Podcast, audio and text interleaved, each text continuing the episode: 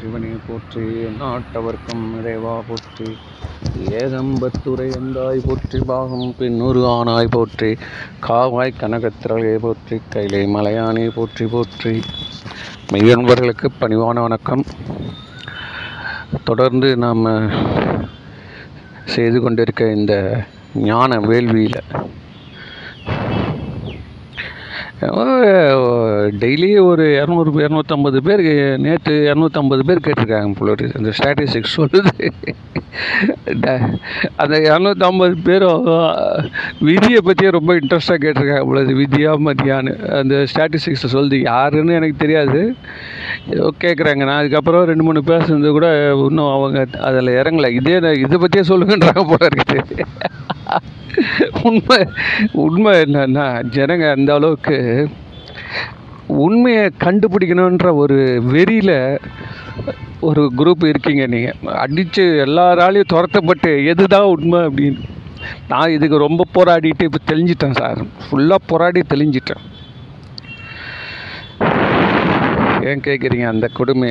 இந்த ஒவ்வொரு மதத்தில் இருக்கக்கூடிய இப்போ என்ன மாதிரி பேசுகிறவங்களாம் இருக்கான்ல அவன் வந்து கான்ஃபிடண்ட்டாக பேசுவான். என் மதத்தில் நீங்கள் வந்துடுங்க சார். இதை செய்யுங்க சார் நீங்கள் இதை செய்யுங்க சார். நீங்கள் வந்து பாருங்கள் நீங்கள் ஒவ்வொருத்தரும் ஒன்று ஒன்று சொல்லுவாங்க. அது நம்ம உள்ளே போவேணாம் அது ரொம்ப கீழ்த்தரமாக இருக்கும். நம்ம அதில் நம்ம லெவலுக்கு இப்போ மேல் லெவலுக்கு வந்துட்டோம். அதனால் அதை பற்றி நம்ம பேசணும்.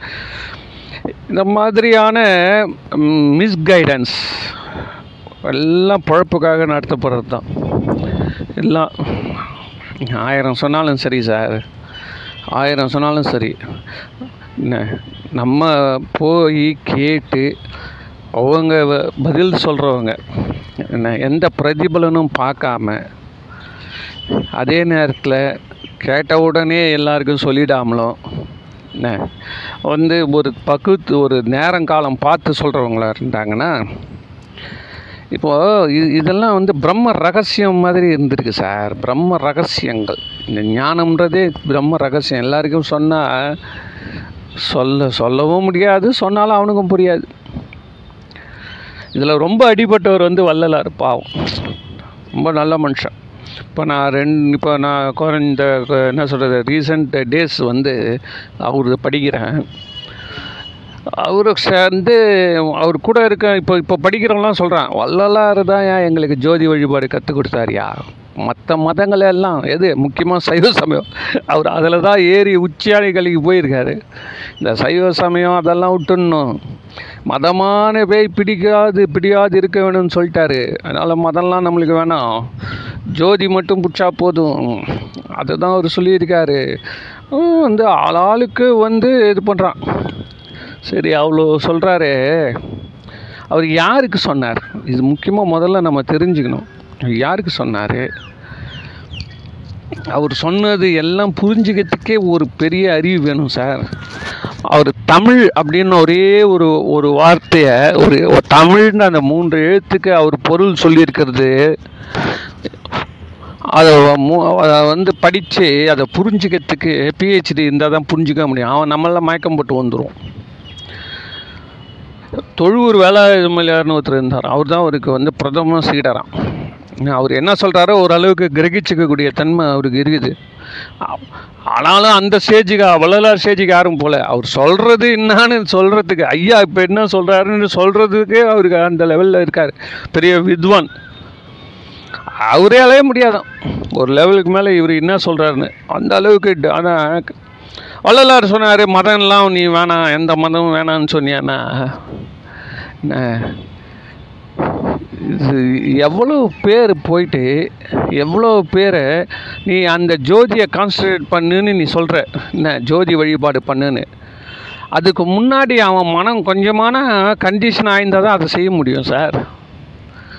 என் பிரச்சனை என்னை ஒருத்தன் திட்டிட்டான் என்னை ஒருத்தன் திட்டிட்டான் என்னை ஒருத்தன் திட்டிட்டான். மனசு எப்படி இருக்கும்? நேற்று என் வாழ்க்கையில் நடந்த நிகழ்ச்சி ஒன்று சொல்கிற பாருங்களேன். நேற்று இந்த பார்க்கிலலாம் போயிட்டு நம்ம வாக்கிங் போவோம் இல்லையா? அந்த பார்க் வாக்கிங்கில் வந்து ஒரு பர்டிகுலர் இன்ஸ்ட்ருமெண்ட்டு ஒன்று வச்சுருக்குறாங்க. அது என்னென்னா கால்லையே வந்து தள்ளணும். தள்ளனா நம்ம பின்னாடி போவோம் திருப்பி முன்னாடி வருவோம். பின்னாடி போவோம் முன்னாடி வருவோம். எனக்கு வந்து இந்த சுகருக்கு இதை செய்யணும்னு சொல்லி அங்கே படித்தேன். இந்த மாதிரி காலில் வந்து செஞ்சால் இது நல்லது அப்படின்னு. ஏன்னா வந்து முப்பது நிமிஷமாவது நீங்கள் பண்ணணும் அப்படின்னு. சரின்னு சொல்லிட்டு நான் இதை வந்து முப்பது நிமிஷம்னு சொல்லிட்டு அங்கே உட்காந்து பண்ணால் முப்பது நிமிஷம் ஒரே இன்ஸ்ட்ருமெண்ட்டுக்கிட்ட ஒரு ஆள் பிடிச்சிக்கினானா மற்றவங்களுக்குலாம் எப்படி ஆகும்? அது அந்த அறிவு நம்மளுக்கு இருக்காதா? அதில் என்ன கொடுத்துருக்கான்னா ரெண்டு மிஷின் கொடுத்துருக்கான். ஆப்போசிட் ஆப்போசிட்டாக வந்து ரெண்டு கொடுத்துருக்கான் பார்க்லேயே அதனால் நான் என்ன பண்ணுறேன் இதை ரெண்டு நாள் தான் பண்ணேன். இதை பண்ணுறப்பவே நான் வந்து பார்த்துப்பேன் எதிரில் வந்து சீட்டு காலியாக இருக்குதா? யாராவது வெயிட்டிங் பண்ணாங்கன்னா நம்ம எழுந்துடணும். அது வரைக்கும் நம்ம பண்ணலாம். சொல்லிட்டு நான் பண்ணிக்கிட்டே இருக்கேன் சப்போஸ் யாராவது ஒரு ரெண்டு பேர் வந்துட்டாங்க ஒருத்தர் வந்துட்டாரு அப்படின்னா பரவாயில்ல. ரெண்டாவது ஆள் வந்துட்டாருன்னா அப்போ நம்ம எழுந்து நம்ம தானே ரொம்ப நேரமாக செஞ்சுட்டு நம்ம எழுந்துடணும்.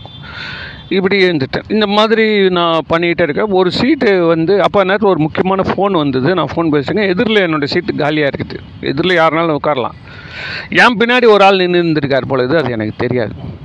அவர் இதில் உட்காரணும்னு நினச்சாரா? வீட்டுக்கு போகணும்னு நினச்சாரா? ஏன்னா எதிரில் காலியாக இருக்குது அதில் அவர் உட்காரல. இதை தூரத்துலேருந்து ஒரு வயசான பாட்டி ஒன்று பார்த்துருச்சு. அது வந்து தப்ப தப்ப தப்பான்னு என்னை திட்டுது. நீங்களே பிடிச்சிருந்தா எப்படி? மற்றவங்களாம் என்ன பண்ணு? எனக்கு வந்து ஒன்றும் புரியல இந்த பார்த்தேன். அவருக்கு காணும். நம்ம திட்டுது. சரி ரைட்டு நீ நீ உன்னுடைய கணக்குப்படி கரெக்டு தான். அப்படி என்ன கணக்குனா இப்போ நான் எதிரில் இருக்குதுன்னு அந்த அம்மாவை கூப்பிட்டு ப்ரூவ் பண்ணுறதெல்லாம் நம்மளால் முடியாது. She felt that I am utilizing it for a longer time correct ஆனாலும் மற்றதுக்கு இடம் இருக்குதே கொடுத்துருக்கேனேனா கூட அதுவே தப்புன்னு சொல்கிறாங்க போல இருக்குது. சரி ரைட்டு நான் வந்து ரைட்டுங்க சரி அதை பற்றி நான் வந்து சரி அந்த இடத்துல நம்ம வந்து அந்த பழிக்கு வந்து வந்து நின்றுட்டோம் நான் பழியஞ்சிய படலம்னு இருக்குது. இப்போ இந்த மாதிரி ஒரு சலனம் நான் அதுக்கப்புறம் அதை வந்து பெருசாகவே நினைக்கல. அதோட அந்த அதோடைய பாதிப்பு வந்து எனக்கு பெருசாகவே வந்து மற்ற நாளாக இருந்ததுன்னா எ- இதுக்கு எப்படி ஐயோ மற்றவங்களாம் பார்த்தவங்களாம் என்ன நினச்சிருப்பாங்களோ?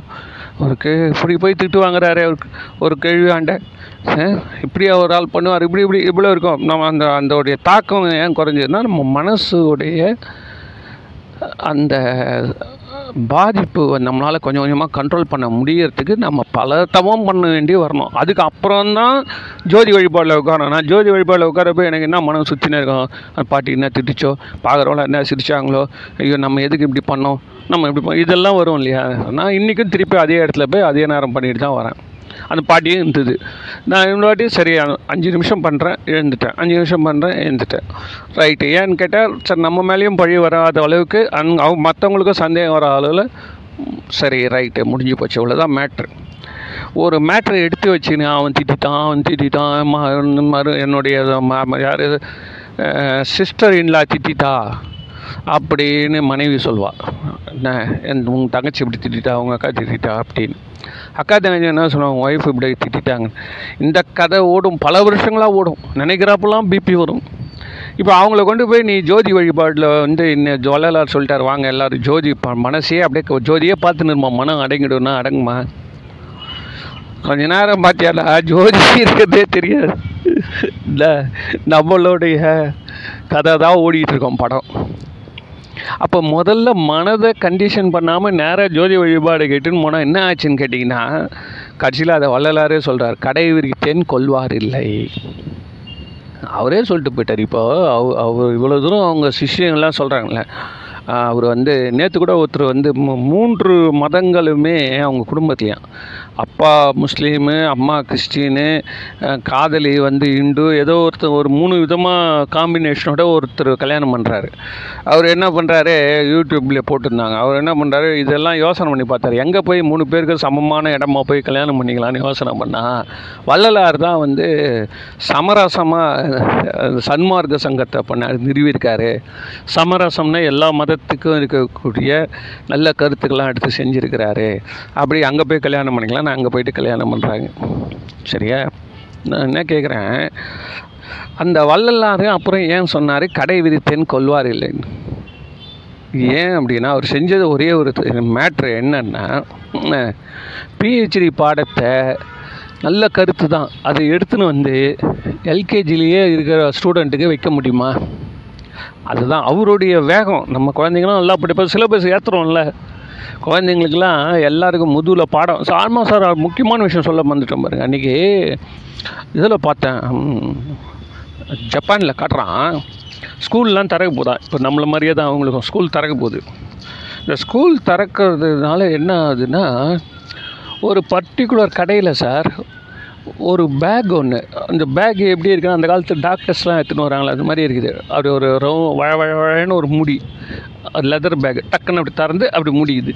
அந்த பேகு வந்து வாங்கிறதுக்கு இப்போ பெரிய கூட்டம் வந்து நிற்குது என்னடா இது அப்படின்னு பார்த்தா வந்து எல்லாம் வந்து எல்கேஜி குழந்தைகிட்ட இருக்காங்க கிட்ட வந்து வாங்குகிறாங்க ஸ்கூல் பேக் ஓகே இது என்னடா பெரிய விஷயம்? ஸ்கூல் பேக்கு நம்ம டீனரில் போனால் கிடைக்குது.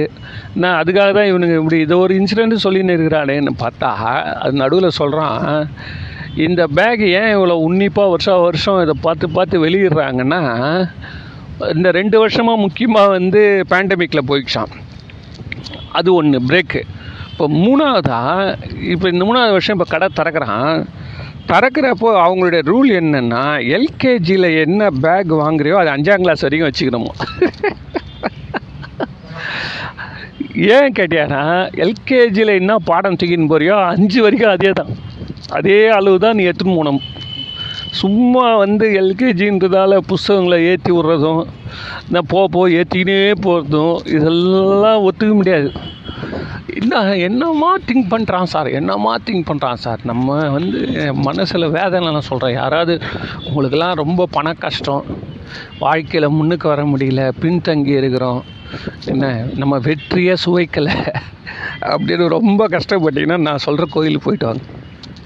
நான் சொல்கிற கோயிலுக்கு போய் daily half an hour one hour அந்த சுவாமியை கும்பிட்டு வாங்க அப்படின்னா சொல்லுங்கள் சார் சொல்லுங்கள் சார் எந்த கோயில் சார் அப்படி அதோ போயிடுறேன் சார் அப்படின்னு. டாட்டா ஸ்கையில் டாட்டா ஸ்கையில் அறநூற்றி நாற்பத்தி நாலாவது சேனலில் இந்த என்ஹெச்கே வேர்ல்டு டிவி அப்படின்னு ஜப்பானுடைய டிவி சேனல் வருது சார். அதை daily half an hour one hour இல்லை முடிஞ்சால் பத்து ஹவர் கூட. உங்களுக்கு எப்போ லீவ் இருக்குதோ. ஏன்னா இதில் எப்போ எந்த கருத்து வரும்னு தெரியாது. இப்போ நான் சொல்கிற கருத்து இந்த இப்போ இது வந்து திடீர்னு வரும். பார்த்துனே ரொம்ப திடீர்னு சொல்லுவான்.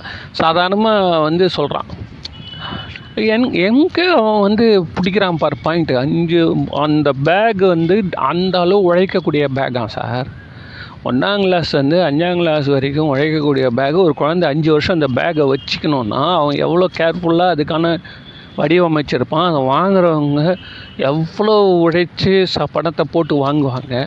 அதுக்கு பின்னாடி அந்த கவர்மெண்ட்டோடைய நோக்கம் என்ன? எங்கே இருக்கான் சார்? நீங்கள் daily half an hour sir daily one hour ஏதாவது ஒரு ப்ரோக்ராம் வரும். எந்த ப்ரோக்ராமில் எந்த முத்து கிடைக்கும் தெரியாது. இது வரைக்கும் நீங்கள் போய் இந்த டைரெக்ஷனே மாறிடும் சார் லைஃப் நீங்கள் என்ன நினச்சிட்ருக்கீங்க ஜப்பான்காரனை வந்து அமெரிக்காக்காரன் ஏன் தலைமையில் உட்கார வச்சுருக்கான்? சொல்லுங்கள் பார்ப்போம் ஜப்பானுடைய கார் தான் அங்கே அதிகமாக சேல்ஸ் ஆகுது சார் கார் கண்டுபிடிச்சோடனே அமெரிக்காரன் ஆனால் ஜப்பான்காரனுடைய கார் மாதிரி அவனால் நுணுக்கமாக செய்ய முடியல. அதாவது அமெரிக்காவுடைய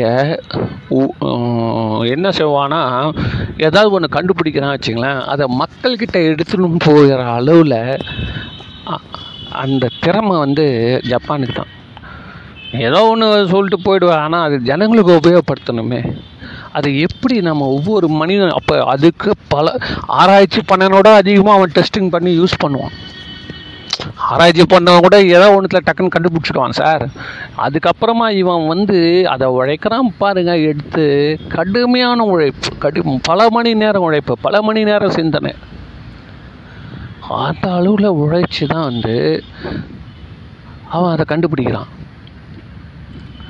கண்டுபிடிச்சி வந்து இந்த ப்ராடக்டை அவன் ரிலீஸ் பண்ணுறப்போ அவன் அதாவது என்ன அமெரிக்காவுடைய மூளையின் உழைப்பு வந்து ஜப்பான்கிட்ட இருக்கிறதால தான் அவன் அவனை தன்னோட ரைட் ஹேண்டாக வச்சுருக்கான். இத்தனை இவன் தான் அவன் மேலே அணுகுண்டு போட்டவனே.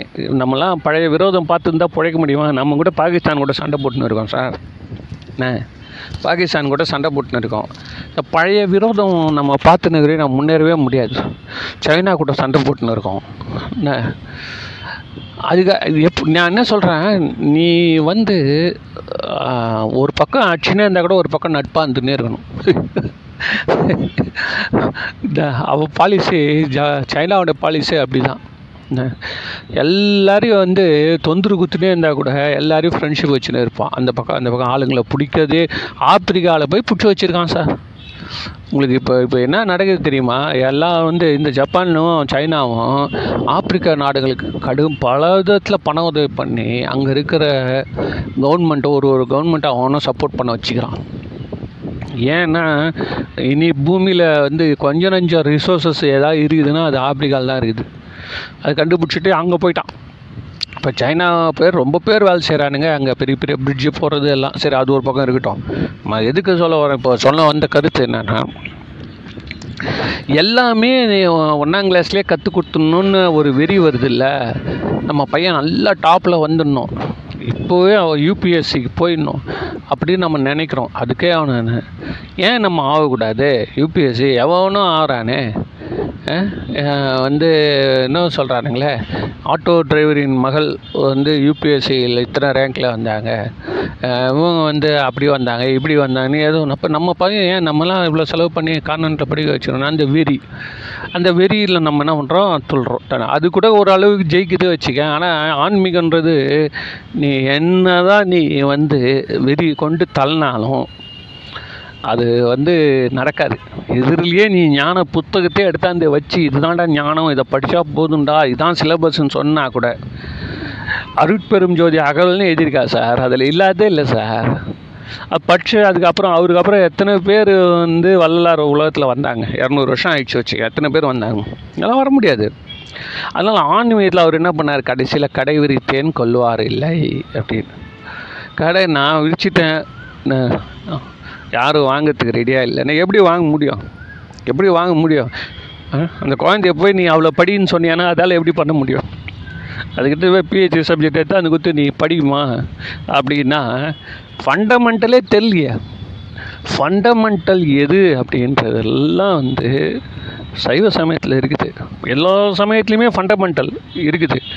சைவத்தில் வந்து இன்னும் கொஞ்சம் வந்து ரெண்டு விஷயமா கோடிஃபை பண்ணியிருக்காங்க. எல்லாத்துலேயுமே ஒரு ஒரே ஒன்று ஒரு நடைமுறை தான் ஒரு குரு சொல்லிட்டு போயிருப்பார். இங்கே என்ன பண்ணுறாங்கன்னா சா சாத்திரங்கள்னு ஒன்று இருக்குது தோத்திரங்கள் ஒன்று ரெண்டுமே வச்சுருக்கான் ரெண்டும் மிக்ஸ் பண்ணி போடுறான். அதாவது அறிவையும் பயன்படுத்தணும் இதயத்தையும் பயன்படுத்தணும். அறிவு அப்படின்றது சாத்திரம் இதயம் அப்படின்றது அன்பு இது எல்லாம் வந்து இறைவன் மீது அன்பு தன்னைத்தானே பற்றறுத்தல் இது எல்லாம் வந்து பக்தி. ஸோ இந்த அறிவும் பக்தியும் இணைஞ்சால் தப்புவத்துக்கு வழியே கிடையாது. இப்போ எங்க இப்போ நம்மளுக்கு என்ன நடக்குது அப்படின்னு கேட்டிங்கன்னா பக்தின்றதால நம்ம எல்லாரும் தேடி தேடி தேடி தேடி இந்த விதியை எப்படா வெல்றது? விதியை வெல்வது எப்படி அப்படின்னு என்ன? அம்புத்திர புஸ்தகம் எழுதியிருக்காரு. விதியை வெல்வது எப்படி? அப்படின்னா அவர் வந்து தேவாரம் அந்தந்த பதிக்கங்க அந்தந்த ஊர்தத்து படிங்க அந்தந்த ப்ராப்ளம் சால்வ் ஆகும் அப்படின்னாரு. அது ஒரு விதமான வந்து அதை பற்றி நம்ம என்ன சொல்கிறது அதெல்லாம் வந்து சாஸ்திரத்தில் அதை ஒத்துக்க முடியாது. இப்படிலாம் நீ தப்பிச்சுன்னு போயிட்டியானா அப்புறம் கடவுள்னு ஒருத்தன் எதுக்குற என்ன? அதாவது வந்து இது எப்படிடா பிக் பேக் அதாவது டிக்கெட் வாங்காமல் செல்பவர்கள் தப்பிப்பது எப்படி? அப்படின்னு புஸ்தகம் இதில் இருக்குது சார். பாம்பேயில் இருக்குது தான் யாரும் ஒரு ஒரு ஐநூறு பேர் சேர்ந்து ஒரு குரூப் வச்சுருப்பாங்க. ஐநூறு பேர் வந்து ஐநூறு பேரும் டிக்கெட் வாங்க மாட்டாங்க. மாதம் ஃபுல்லாக டிக்கெட் வாங்க மாட்டாங்க. அப்புறம் அப்படின்னா அவங்க வந்து எங்கள் எங்ககிட்ட சேருங்கன்றாங்க. அவங்க ஒரு சங்கமே நடத்துகிறான் சேர்ந்தா உன்னை- உன்னை உன்னை டிடிஆர் பிடிச்சானா சொல்லு. நாங்கள் ஐநூறு பேரில் யார் உன் பக்கத்தில் இருக்கானோ அவனுக்கிட்ட சொல்லி அந்த பணத்தை கட்ட சொல்லிவிடுவோம்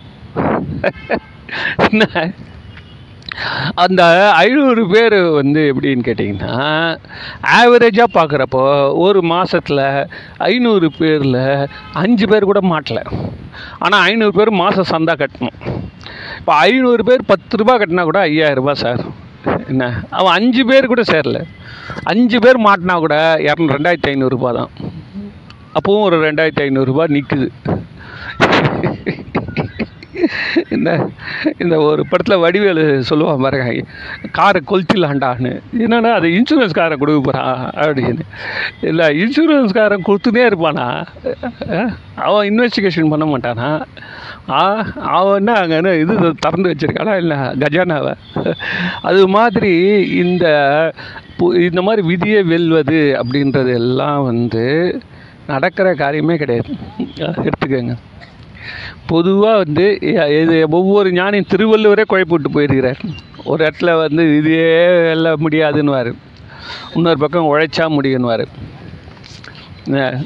வந்து இது வந்து உலகத்தில் வந்து பார்த்திங்கன்னா யாராலுமே ஸ்டெடியாக சொல்ல முடில ஆனால் என்னை பொறுத்த வரைக்கும் நான் என்ன சொல்கிறேன்னா விதியை வெல்லுவதுலாம் இல்லை. விதியை வந்து வெல்லுவது அப்படின்றத விதியை என்ன ஜெயிக்கணும் அப்படின்றதோட வந்து விதியை மிதித்து காலங்கிழே வச்சிருக்கணும் சார். விதியை மிதிப்பது எப்படி? அதான் நம்மளுக்கு நம்மளால் முடியக்கூடிய விஷயம் இதுதான். ஏன் அப்படின்னு கேட்டீங்கன்னா அந்த விதின்னு எப்பவுமே இருந்துன்னு தான் இருக்கும். நடராஜர் பா நீங்கள் பார்த்துங்க சார். வேறு ஒன்றுமே இல்லை சார். நடராஜர் கோலம் இருக்குல்ல அந்த நடராஜர் தான் நம்ம. அது கீழே ஒன்று பத்துன்னு ஒரு ஒருத்தன் நெளிஞ்சுன்னு இருப்பான் பாருங்க. குண்டை.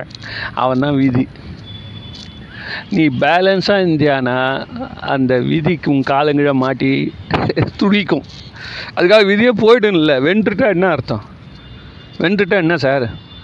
எதிரியை வந்து அடங்கிட்டான்னு அர்த்தம். இது எந்த காலத்துலேயும் எதிரியை வந்து அழிக்கவே முடியாது. விதியின் தண்ணி நம்ம சாகிற வரைக்கும் நம்ம கூட இருக்கும். ஆனால் நம்ம வந்து விதியை மிதித்து சிரிப்பது எப்படி? தான் நடராஜ தத்துவம். விதியை மிதித்து சிரிப்பது எப்படி? அவர் எவ்வளோ பேலன்ஸாக இருக்கார் பாருங்க. அது ஒத்த காலில் இதில் வேறு என்ன வேடிக்கைன்னா அவர் அவர் ரெண்டு கால் மேலே ஏறி நின்று நின்றுட்டான் அப்படியே அடங்கிடுவான்ல அப்படின்றது மட்டும் இல்லை. அது சிச்சுனே டான்ஸ் ஆடுறதுக்காக ஒரு காலை தூக்கினுங்கிறார். ஒரு காலை தூக்குனா டான்ஸ் ஸோ எப்பவுமே என்ன சொல்கிறது குனித்த புருவமும் கொவ்வை செவ்வாயில் குமிஞ்சிரிப்பும். சொல்கிறாரு பாரு. என்னம்மா எழுதியிருக்காரு அப்பர் சுவாமி? அவர் திருநாவுக்கரசர் அப்பர் அவர் தான் தமிழர் தலைவர்னு சொல்லணும். சிவபெருமானே சொல்லிட்டார் நீ தான் தமிழுக்கு தலைவர்ன்ட்டார். நம்மளுக்கு என்ன? யார் நாலு பேரில் வித்தியாசமே யாருக்கும் தெரியாது. ஏன் தெரியாது?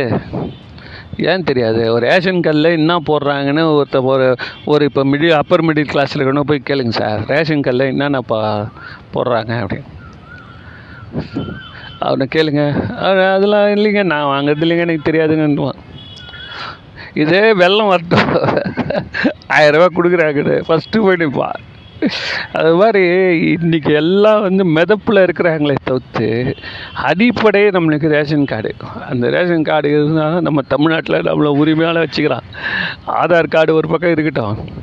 இருந்தாலும் மெயினாக நம்மளுக்கு என்ன ரேஷன் அது மாதிரி இந்த தேவாரம் திருமுறைகளில் அப்பர் சுவாமிகள் பாடல் நம்மளோட அடிப்படையான என்ன சொல்கிறது பக்தி பாடங்கள்.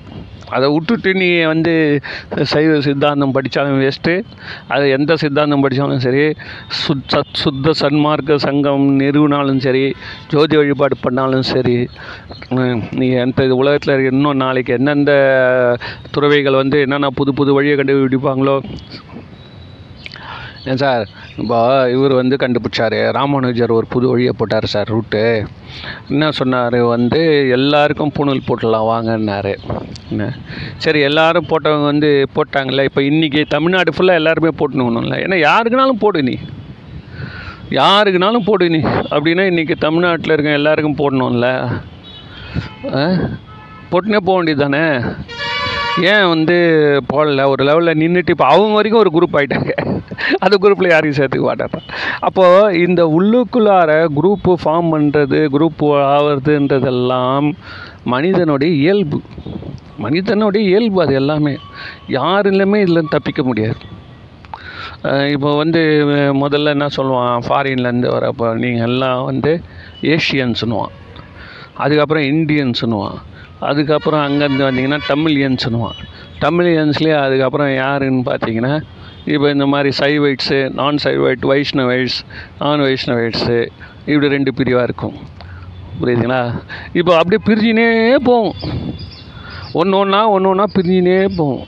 இப்போது ஜாதி ஒழிக்கணும் ஜாதி ஒழிக்கணுன்றானுங்கள்ல எப்போது நீ ஜாதியை ஒழிச்சிட்டேன்னா இன்னொன்று ஒன்று வரும். என்ன? ஜாதியை ஒழிச்சிட்டானா காதின்னு வரும். காதி உடை போட்டவன் எல்லாம் காந்தி மார்க்கெட்டில் இருக்கிறவன். மற்றவெல்லாம் அவர் காந்தி மார்க்கெட்டில் இல்லைங்கன்னா எப்படி அது? வெள்ளை ட்ரெஸ் போட்டுக்கணும். வெள்ளை ட்ரெஸ் போட்டால் தான் நீ வந்து வள்ளலாறு மஞ்சள் போட்டால் நீ கிடையாது. சிவப்பு போட்டியானா நீ மேல்மருத்தூர் இப்படி நாளைக்கு அதில் ஒரு பிரிவு வரும். ஏன்னு கேட்டேன்னா இந்த மனுஷனுடைய மனசு சுருளும் மனசு அது எப்படியான வந்து தன்னுடைய சௌகரியத்துக்காக இந்த குரூப் ஃபார்ம் குடும்பத்திலே குரூப் ஃபார்ம் ஆடுறான் சார் அப்புறம் நம்ம யாரை சார் சொல்கிறது அப்பா அம்மாவும் பெரிய பையனை சப்போர்ட் பண்ணுவாங்க. சின்னவனை சப்போர்ட் பண்ண மாட்டாங்க. பெரிய பையனுடைய மருமகளை ஓரளவுக்கு பிடிக்குன்றதால அவனை சப்போர்ட் பண்ணுவார். சின்ன பையனோட மருமக கொஞ்சம் சண்டை போகிறவளாக இருப்பா பிடிக்காது. அல்லது சின்ன பையனை பிடிக்கும் பெரிய பையனை பிடிக்காது. பிடிக்காதுன்னா கம்பேரிட்டிவாக அவங்க ரெண்டு பேரில் போய் கேட்டிங்கன்னா உங்கள் அப்பா அம்மா அப்படி ரெண்டு பேரும் சமமாக இருக்காங்கன்னா இல்லைன்டுவாங்க நீங்கள் ஏங்க கேட்குறீங்க அவங்க எப்பவுமே அவனுக்கு தாங்க.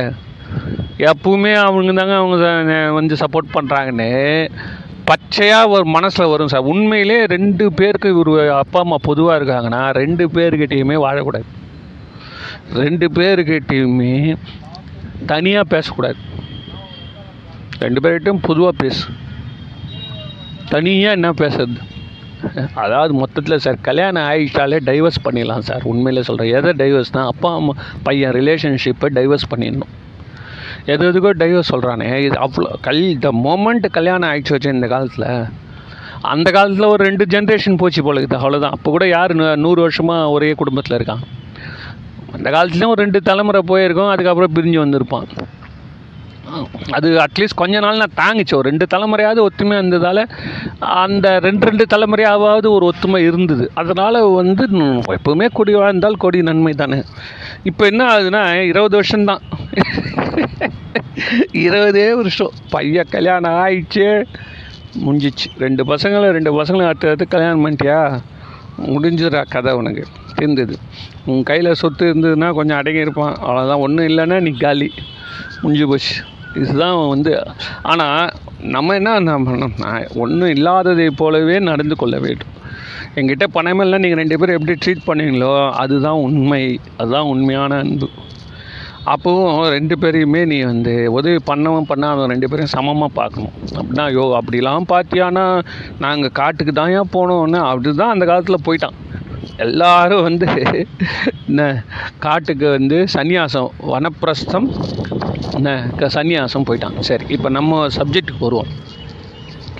இதெல்லாம் இவ்வளோ விஷயம் நம்ம எதுக்காக நம்ம சொல்கிறோம் அப்படின்னா சும்மா நேராக போய் ஒரு ஒரு பேஸில் வந்து உங்களுக்கு ஒரு கன்விக்ஷன் இருக்கணும். நம்ம சொல்கிறது வந்து இந்த அவ்வளோ பெரிய பில்லர் போட்டு எழுப்பக்கூடிய கருத்துக்கள்டா சும்மா ஏதோ உழைட்டு போலன்னு ஒரு ஒரு இது இருக்கணும். அதில் வந்து அந்த கான்ஃபிடென்ஸு கன்விக்ஷன் அந்த தீர்மானம் இருந்தால் தான் நம்ம சொல்கிற கருத்து நிற்கும் உரம் போடணும். அவளுக்கு கீழே உரம் போட்டால் தானே செடி வருது. இல்லைன்னா பூட்டு. அதனால் இப்போ என்ன சொல்லணும்னா இதியை வந்து எப்படி நம்ம வெல்லணும் அப்படின்னு நினைக்கிறதே நம்மளுக்கு ஒரு மட்டமான குறிக்கோள். விதியை வெல்லணும். விதி எனக்கு அமைஞ்சு போச்சு சார்? என் வாழ்க்கையில் விதி இப்படி விளையாடிடுச்சு சார். என்ன இந்த மாதிரி தெரியாதனமாக அந்த ப்ராப்பர்ட்டியை விற்றுட்டேன் சார். இல்லை தெரியாதனமா இந்த கோர்ஸில் ஜாயின் பண்ணிட்டேன் சார். தெரியாதனமாக இந்த இடத்துல பொண்ணு எடுத்துட்டேன் சார். ஐயோ ஐயோ அதைப்பா அந்த அந்த பெண் பார்க்கும் படலம் இருக்குது. ஐயா ஐயா, வரன் பார்க்கும் பெண்ணுன்னு சொல்லக்கூடாது வரன் பார்க்கும் படலம். ஐயா ஐயாப்பா மாட்டு சந்தை வியாபாரம் சார். உண்மையிலே சொல்கிறேன் அதுக்கு அந்த காதல் திருமணமே எவ்வளோ மேல். ஏதோ ஒரு விதத்துலையாவது அந்த பையனுக்கு ஒரு நிம்மதியாவது இருக்குது வச்சுக்கோங்களேன். அந்த நிம்மதியும் போடும். என்ன நிம்மதினா இந்த அப்புறம் ஏதோ நம்ம தான் செலக்ட் பண்ணோன்னாவது அவனுக்கு ஒரு கன்விக்ஷன் இருக்கும். ஒரு மனசில் ஒரு தெம்பு இருக்கும். என்ன? எங்கேயோ எவனோ ஜாதகத்தை பார்த்து இவனுக்கு இதெல்லாம் நல்ல நல்ல இடம்லாம் வர்றதெல்லாம் உனக்கு ஓரளவு பொருந்தக்கூடியதெல்லாம் தள்ளி போட்டு இல்லாத எடுத்தாந்து வச்சு பெரிய கலாட்டா பண்ணுறது இதெல்லாம் எ- பகுத்தறிக்கு ஒவ்வாத ஒரு கருத்து சார். எல்லாம் ஜோசியம் ஜாதகம் அப்படின்றது எல்லாம் வந்து என்ன, பெரிய பெரிய கொள்கை. இப்போ அதையே நம்பி கொள்கையாக வாழறோன்னா அதை வச்சுக்கலாம். ஏன் அப்படின்னு கேட்டிங்கன்னா அது ஒரு மனநிலை அவ்வளோதான் பத்து வாட்டியில் ரெண்டு வாட்டிக்கு கரெக்டாக வரும். எட்டு தப்பாக இருந்தால் கூட அவன் ஒத்துக்க மாட்டான். எப்படியாவது அந்த எட்டும் கரெக்டுன்னு ப்ரூவ் பண்ணிவிட்டு அதிலே பிடிச்சினே போவான். அதில் பிடிச்சினே போவான். எப்படி சூதாட்டம் மாதிரி தான் அதுவும். எப்போ ரெண்டு ஜெயித்தோம்ல அதே தான் மனசு நினச்சின்னு இருக்கும். கிண்டி ரேஸில் போய் பாருங்கள் எத்தனை எவ்வளோ எவ்வளோ எவ்வளோ எவ்வளோ சாதாரண குடும்பத்தை சேர்ந்தவங்க பரிதாபமாக இருக்கும் சார். பரிதாபமாக இருக்கும். ஒரு சின்ன புஸ்தகத்தை எடுத்துன்னு ஒரு பால் பேண்ட் பேன் பேனை உட்காந்து உட்காந்துன்னு தனியாக ரவுண்டு பண்ணி எழுதினு இருப்போம் கடைசியில் தலையை சொஞ்சின்னு வீட்டுக்கு போவோம் அது எப்படி தான் இந்த அலையை வருதுல்ல அலை. அந்த அலையை போய் நம்ம கணக்கு பண்ண முடியாது சார். இப்போ வரப்போகிற அலையோடைய அளவு எவ்வளோன்னு. ரெண்டு வாட்டி கரெக்டாக வந்திருக்கும். எட்டு வாட்டி. அது ஏன்னா அவன் மனசில் எப்பவுமே ஜெயிச்சுதே இருக்கும். இந்த வாட்டி பிடிச்சிட்றான் இந்த வாட்டி பிடிச்சிட்றான். அது எல்லாம் மனதின் ஒரு போதை நிலை. என்ன ஸோ இதெல்லாம் சயின்டிஃபிக்காக அணுகணும். சயின்டிஃபிக்காக அணுகிறப்போ தான் உன்னால் உனக்கு அந்த சக்தி இல்லைன்னு உனக்கு தெரியும். அந்த சக்தி உனக்கு கிடையாது. அதை கால்குலேட் பண்ணுறதுக்கு அதெல்லாம் வந்து நம்மளால் முடியாது. அப்படி இருந்திருந்தால் எல்லோரும் நேரமாக அப்போ வந்து என்ன அது கேட்டிங்கன்னா இண்டிரேஸ் போகிறவங்கள வந்து மேக்ஸிமம் பேர் நஷ்டம் அஞ்சிட்டு வந்துடும் அப்போது ஒரு ஆவரேஜாக ஒரு இண்டஸ்ட்ரி வந்து இப்படி இருந்தாலும் லாபமும் அதிக நஷ்டம் வருதுன்னா தாங்கிறதுக்கு உன்னால் முடியுதா? அப்படின்னு நம்ம முதல்ல யோசனை பண்ணிட்டு போனோம் இல்லைன்னா வீட்டில் வாங்கின வர சொல்லியிருப்பாங்க அரிசி வாங்கினுவான்னு அதை எடுத்து நீ விற்றுட்டு போயிடுவேன் பணத்தை வச்சுட்டு. அதனால் விதியை வந்து வெல்றது அப்படின்றதுலாம் சிம்பிளான ஒரு கொஸ்டின் முட் அதாவது முட்டாள்தனமான ஒரு கொஸ்டின் ஏன் அப்படின்னா விதியை நீ வெண்ணிட்டியானா என்ன பண்ண போகிற விதியை வெண்ணிட்டியானா என்ன பண்ண போகிற சொல்லு. ம்? உனக்கே போர் அடிச்சிடும் உனக்கே போர் அடிச்சிடும் லைஃபு போதும். விதியை வென்னுட்டு முக்கியம் இல்லைடா. விதியை காலுங்கீழ அழுத்தினே இருக்குது தான் முக்கியம். செத்த பாம்பை பிடிக்கிறது எப்படி இருக்குது? உயிரோட பாம்பு பிடிக்கிறவனுங்க யார் பாராட்டுறாங்க ஜனங்க?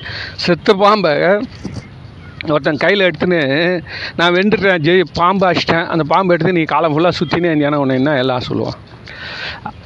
சிரிக்க மாட்டேன் அது போச்சான் இன்றைக்கி லைவாக இருக்கக்கூடிய பம்ப் இன்னைக்கு அது கூட விளையாடுறான் அது கூட படுத்துக்கிறான் அதுக்கு முத்தம் கொடுக்குறான் நானும் பண்ணுறான் ஜனங்கள்லாம் அப்படியே அதிலே கழிப்பட்டு செத்தும் போகிறான் அது மாதிரி ஆளுங்களும் இருக்காங்க. ஒரு பொண்ணு ஒன்று காமிச்சாங்க யூபியில் அப்படி தான் அந்த பொண்ணு வந்து எப்பவுமே அந்த பாம்புங்க கூட விளையாடினே இருக்கும். கொடிய விஷமுள்ள பாம்புங்கள்லாம் கிட்ட போயிட்டு பின்னாடி பக்கமாக போய் முத்தம் கொடுக்கும். அனவோ நான் நானவோ பண்ணுறானுங்க கடைசியில் பட்டுன்னு போட்டுது போயிடுச்சு. பொண்ணு. இந்த என்னது? வாவா சுரேஷ்னு ஒருத்தன் கேரளாவில் அவன் ஐம்பதாயிரம் பாம்பு பிடிச்சிக்கிறான். திடீர்னு பாம்பு ஒரு நாள் எகிரி பேண்ட்டில் பிடிச்சிச்சு. பிடிச்சி கொத்திச்சு அதுக்கப்புறம் எனக்கு ஐம்பது பாட்டில் ஏற்றேன் குளுக்கோஸ். ஐம்பது பாட்டிலாக ப்ளட்டு ப்ளட்டு ஐம்பது பாட்டில் ஏற்றி கடைசியில் ஆள் தப்பிச்சிட்டு வந்து இப்போது என்ன பண்ணின்னு இருக்காருன்னா பாம்பு பிடிச்சின்னுக்கிறார். அதுதான். அதுதான் கரெக்டு இந்த ஸோ இதில் இது வந்து காலத்துக்கு நம்ம வந்து அந்த அந்த பாம்பு இருக்கணும் நம்மளும் இருக்கணும் நம்ம அதை மிதிக்கணும் அப்போ தான் நம்மளுக்கு புகழ் இருக்கும். இவர் பத்து வருஷம் முன்னாடி ஒரு பாம்பு அடிச்சாருன்னு சொல்கிறது இப்போ யாருன்னா அதை ஒரு மதிப்பாக நினைப்பானே? ஸோ இதெல்லாம் தான் நம்ம புரிஞ்சுக்கணும். இந்த விதியை மிதிப்பது எப்படி? இதுதான் நம்ம தெரிஞ்சுக்கணும் சார். அதுக்கு யாரை நம்ம பார்க்கணும் அப்படின்னா ஜப்பான்காரனை பார்க்கணும். இப்போ எல்லோரும் போய் வந்துக்கிறாங்க. உலகத்தில் இருக்க எல்லா தலைவரும் போயிட்டு இப்போ போய் காந்தி சிலை கூட அங்கே எடுத்துமே வச்சுட்டு வந்துருக்கிறாரு. என்ன பண்ணியிருக்காங்க மோடி என்ன பண்ணியிருக்காங்க காந்தி சிலையை நிறுவியிருக்காங்க. எங்கன்னா ஈரோஷிமா ஈரோஷிமாவில் இட்டும் போயிட்டு இப்போ உலக மாநாடுகள் நடந்தது. உலக தலைவர் மாநாடு நடந்தது. அதில் எத்தனை லட்சம் பேர் செத்தாங்க? எத்தனை லட்சம் பேர் செத்தாங்க? இந்த பழசெல்லாம் அப்படி அப்படியே கிடக்குது அணுகுண்டு அணுகுண்டு போட்டதால். அது வந்து இருக்கிறதுலையே வந்து ஊசி வெடியான் சார். இது அந்த அணுகுண்டு வந்து அணுகுண்டோடைய கூட்டத்தில் நம்ம வந்து பட்டாசு வாங்க போகிறோம் வச்சுக்கோங்களேன். அப்போ பட்டாசு வாங்குகிற கடை தீபாவளிக்கு பெருசாக ஸ்டால் வச்சுருக்காங்க. அதில் சின்னதாக ஒரு ஊசி வெடி இருக்குல்ல. அந்த ஊசி வெடி இல்லை வெங்காய வெடி தரையில் போட்டால் எப்படி டக்குன்னு வெடிக்குதா? அதுதான் ஜப்பானில் போட்டது தான் அப்போ இன்னொன்று நம்மளுடைய ஷெல்ஃபில் வச்சுருக்க டபுள் பாம் லக்ஷ்மி வெடி அணுகுண்டு நம்மளே வச்சுருக்கோம் பாருங்கள் அதெல்லாம் இப்போ நம்மக்கிட்ட இருக்குதான். ஹைட்ரஜன் பாம் நைட்ரஜன் பாம்லாம் இப்போ வச்சுக்கிறோம். அந்த ஒரே ஒரு ஊசி போட்டதுக்கே அவன் சொல்கிறான் ஜப்பான்காரன் வேணாண்டா. இது கூட விளையாடாதீங்கடா. அடப்பாவீங்களா எத்தனை எத்தனை வருஷம் அந்த நோய்? அது பின்னாடி பத்து லட்சம் பேர் செத்துடலாம் சார். மீதி இருக்க பத்து லட்சம் பேருக்கு இப்போ தலைமுறைக்கு தலைமுறைக்கும் அந்த ஊனமாக இருக்கக்கூடிய குழந்தைகள்லாம் பிறந்து கேன்சர் நோய் வந்து எப்படியெல்லாம் கஷ்டப்படுறாங்க? வேணாண்டா பாவிகளான்னு அழுகுறான். தொண்ணூறு வயசு பொம்பளை எண்பத்தஞ்சு வயசு பொம்பளை அதுங்களுக்கெல்லாம் அப்போ பத்து வயசான் அவங்க சொல்கிறாங்க அப்போ நடந்தது எல்லாத்தையும். வேணாம் தயவுசெய்து இதை மட்டும் விட்டுரு. எப்படியானா அடிச்சுக்கோங்க. ஒத்த ஒருத்த மேலே குண்டு போட்டுங்க ஐயோ இப்போ நடக்குது. ஆனால் தயவுசெய்து அணுகுண்டை மட்டும் எல்லோரும் எடுத்துன்னு போயிட்டு எங்கன்னா வந்து அதை பொச்சு விட்ருங்க அதை டிஸ்மேண்டில் பண்ணிவிடுங்க கெஞ்சறான் யார் கேட்குறாங்க குரங்கு கையில் கிடைச்ச பூபாலு தானே லைஃபு ஸோ அதனால் இதை பற்றி நம்ம விதியை மிதிப்பது எப்படின்னு தொடர்ந்து நம்ம பேசுவோம்.